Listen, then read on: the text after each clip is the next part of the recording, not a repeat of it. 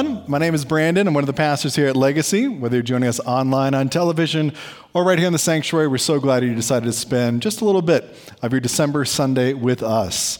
We are in week three of the Advent season. This is the time we look back to look forward. We look back as we remember Jesus arriving as a baby in a manger to remind ourselves, to prepare ourselves to actively wait to work because Jesus is coming again. And his return will not only fully restore each one of us, but the entire world and creation as well. On this, the third Sunday of Advent, we celebrate joy.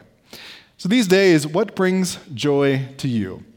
It, is it a good meal after a long day at work? It might be spending good time with good people where you don't have to be on, where you can just be you. It might be starting your day with exercise or an incredible belly laugh after a long and stressful week at work. These days, I'm finding joy in annoying my family in our family group text chat with cat and dog memes like this.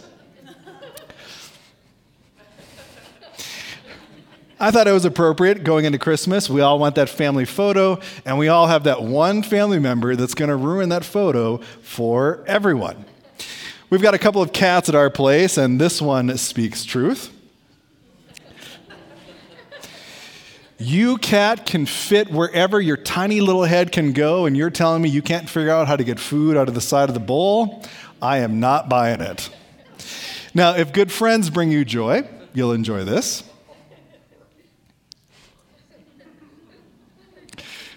Find your people and vibe with them. Last, well, last for you, but not last for my poor, long suffering family. Um, our, our dog has this arch enemy in the backyard, a squirrel, and she whines so much to go out and get the squirrel, and she's never caught it. Squirrel always makes it up a tree every single time. So I thought of her with this one.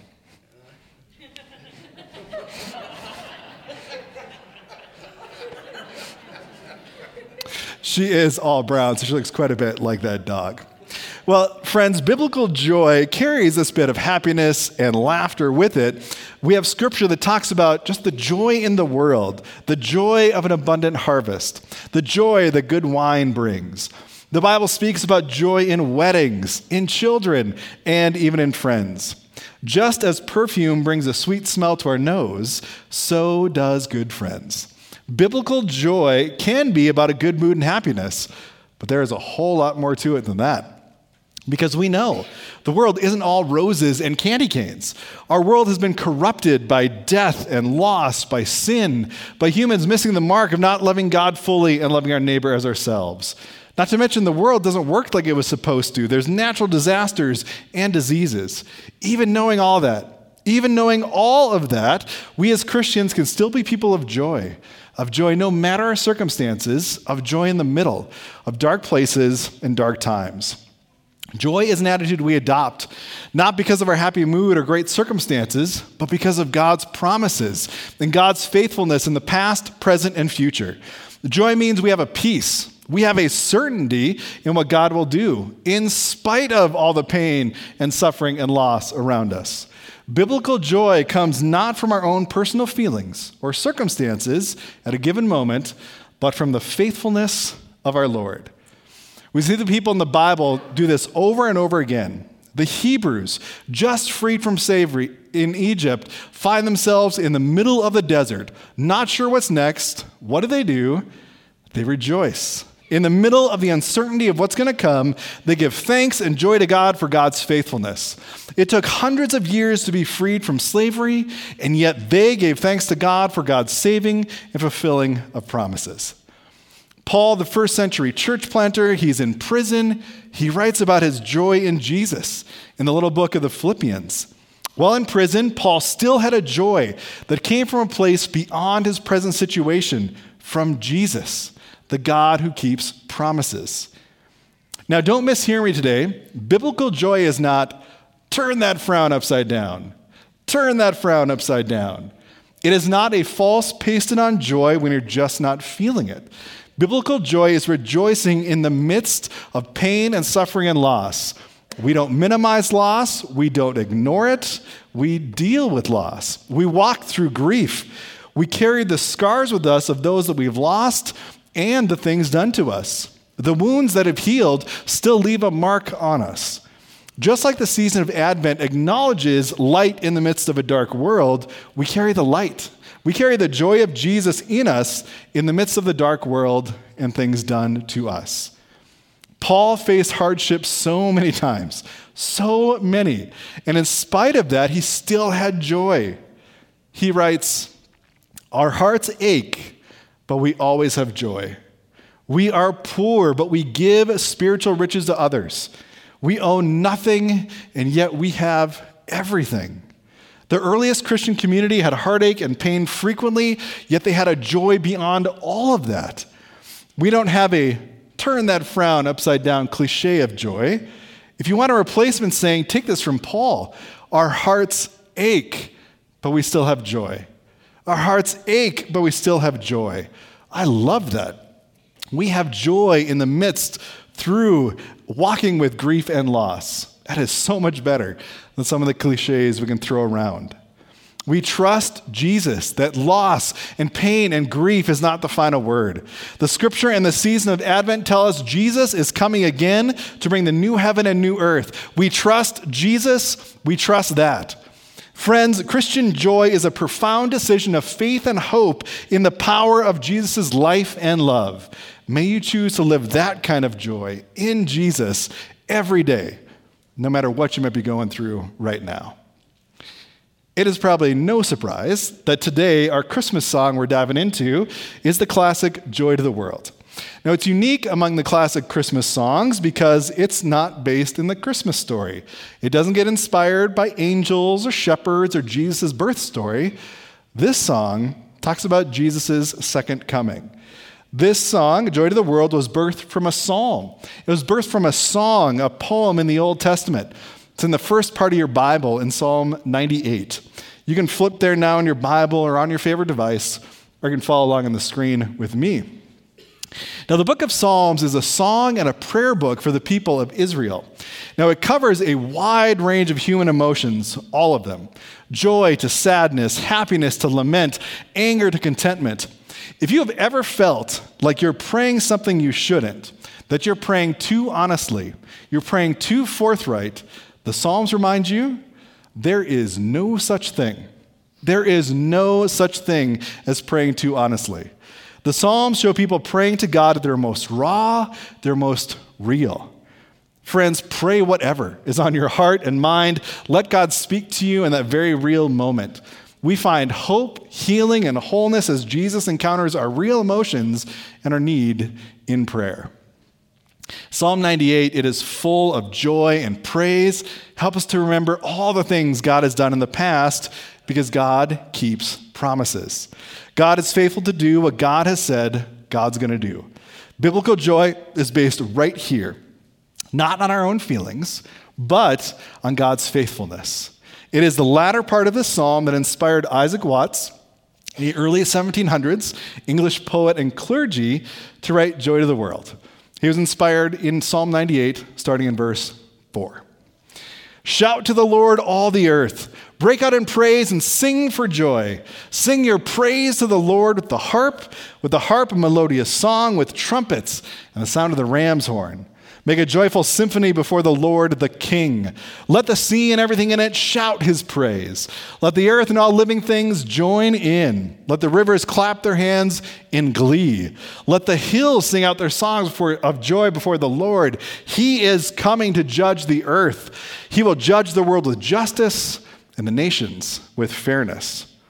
Joy and praise and thanksgiving ooze from this psalm, giving birth to the song that we sing. Now, Isaac Watts wasn't the only contributor to this song. Someone pieced together bits and pieces of music from Handel's Messiah and gave us the original tune that we sing to. The third and final contributor was Lowell Mason. He was a Boston music teacher, and he tweaked the tune and added that echo that some of you know, where at the end of And Heaven and Nature Sing, you sing with a low bass or baritone voice, and Heaven and Nature Sing, and echo back. That was a popular early American way to treat a song. So, this favorite Christmas song of ours is in fact not about Jesus' birth, but about his return. And it comes from an Old Testament psalm, such a music composed in England and pieced together across the ocean here in the US.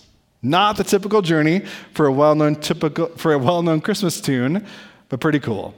Without further ado, let's take a look at verse 1 of Joy to the World. This is the verse where, when we're especially in a Christmas mindset, we think this is about Jesus coming as a baby. The Lord is come. We totally get that when we're thinking about, and we're in December and talking about Christmas. But it's not about his first revival, first arrival. It's about his return. While it's wonderful to celebrate Christmas every year, we've got to be careful not to let our faith enter into a state of arrested development. We only and ever encounter Jesus as a cute little baby in a manger. We end up praying like Ricky, Bobby in Talladega Nights to a six pound, eight ounce baby Jesus because he's our favorite. Because that Jesus is cute that Jesus doesn't ask anything of us, doesn't ask us to change, doesn't ask us to give generously, doesn't ask us to act generously, doesn't ask us to love regardless of any beef we've got with somebody else. Living in a permanent Jesus as a baby manger state causes our faith to be underdeveloped. Jesus grows up, dies for us, and rises again to inaugurate the end of the beginning, the end of this world in a broken and decaying and sinful state, and the certainty that the new heaven and the new earth will arrive one day. That arrival will not only restore us, but the whole broken world as well. Joy to the world is pointing to Jesus' return. That day that Jesus comes in power to restore everything like it should have been in the beginning. On that day, the earth receives her king, all of heaven and nature sing. There will be joy everywhere. This imagery is biblical. Jesus on the throne as the king. In the new heaven and new earth on the throne, we hear this from the book of Revelation. Look, God's home is now among his people. He'll live with them and they will be his people. God himself will be with them. He will wipe every tear from their eyes. There will be no more death or sorrow or crying or pain. All these things are gone forever. How can we have joy when people hurt others, when innocent people are abused, sold into slavery, murdered? How can we have joy when people ha- die of hunger and sickness and preventable illness? How can we possibly have joy? Because joy comes from God, not our circumstances. Because we work to bring light to all those dark places, meeting people in their grief, and providing food and medicine and shelter and care. We give away our Christmas Eve offering every year when we have needs of our own at the church because the church is only the church when it exists for others. In our case, we provide shelter and advocate so that homelessness becomes a rare and one time occurrence in our region. Even though we can't bring the new heaven and new earth, that is God's work.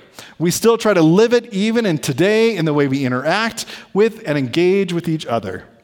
We do that because Jesus compels us, goes with us, and we know one day all that pain and suffering and death will be gone forever. Jesus said so, God said so, God is faithful to keep God's promises. That's how we can still have joy when there are so many reasons to not have joy. Let's take a look at verse 2. Verse notes that creation itself, rocks and hills, plains, fields, repeat the same joy. Joy to the earth. Even the rocks cry out. On the very first Palm Sunday, so many years ago, Jesus rides into Jerusalem on a donkey. There's a parade, there's palms, people are shouting and cheering. And some folks ask Jesus to tell those people to stop. And Jesus replies, If I told these people to stop, even the rocks would cry out. They would cry out with joy because earth was receiving her king. People were preparing him room. Joy to the earth, the Savior reigns. You know, we are more tied to creation of the world than we realize. Paul writes a powerful passage in the book of Romans, noting that creation, not just us humans, are groaning and lamenting and waiting for the restoration of all things. Romans chapter 8, he writes, what we suffer now is nothing compared to the glory he will reveal to us later. For all creation is waiting eagerly for that future day when God will reveal who his children really are. Against its will, all creation was subjected to God's curse. But with eager hope, the creation looks forward to the day when it will join God's children in glorious freedom from death and decay. For we know that all creation has been groaning as in the pains of childbirth right up to the present time. Verse 1 we humans make room for the king. Verse 2 the earth is also waiting for the king. Creation itself groans for that future day when death and decay are no more. Just like we care for other human beings made in the image of God, we care for the world God made for us to enjoy. The world is important because our final destination is not heaven away from here, but a new heaven and new earth in this place. Now, we've been so influenced by a disembodied view of heaven in our world, uh, this living forever as spirits in some afterlife realm forever. We need the adjustment joy to the world, and Scripture gives. Our time as disembodied spirits is limited. That's not our final destination. We will spend eternity in resurrected bodies in a new heaven and new earth with no death, no decay. Now, this sounds weird, right? For an Advent message, disembodied spirits, resurrected bodies that don't break down. Not exactly the content of daily conversation, right? We got World Cup games to talk about, American football, shopping for presents for our loved ones. We got to get ready for a snowstorm potentially. But this is a core belief. This is a core belief of Christianity. Every time we confess the Apostles' Creed together, we say, I believe in the resurrection of the body. That's what it means an eternal existence in a body like we have today. God coming to earth in Jesus to be with us, like us, in a human body, putting on flesh. God doesn't curse a physical existence. God redeems it, makes a pathway for us to live a redeemed physical existence in a new heaven and a new earth that will never end. It will be so because God keeps promises. Joy to the earth, the Savior reigns. Let's look at verse 3. So this one makes me ask what is the curse? It's a reference to Genesis 3, where Adam and Eve received the, con- Adam and Eve received the consequences of eating of that tree they were not supposed to eat from. The ground shall be cursed all the days of your life. Now, this verse gives you the Christian flavor, gives you the denominational background of the writer of Isaac Watts. He was a Reformed theologian we call a Calvinist. We here are Methodists, and Methodists and Calvinists don't agree on everything. Calvinists would say, among other things, humans are totally depraved. We are completely and totally with sin. We are wicked to the core. We can't do anything good. We need Jesus to redeem us. We Methodists would say, okay, yes, we are, sin has done a lot of damage to us, but there's still a flicker. There's still a glimmer. There's still that little spark in each one of us where we can make the choice to follow Jesus. And our experience shows us there's even non Christians, other religions, non religious, they are bringing light and love as well. That comes, comes out of that same glimmer that's inside of every single human being. Calvinists would say we're totally wicked. Methodists would say we're almost wicked. We've got that little spark that is still there. We still have that capacity to choose Jesus for ourselves, to say yes or no to the Lordship in our lives. Both groups agree that it is God through Jesus. It is God through Jesus that breaks the power of sin in our lives.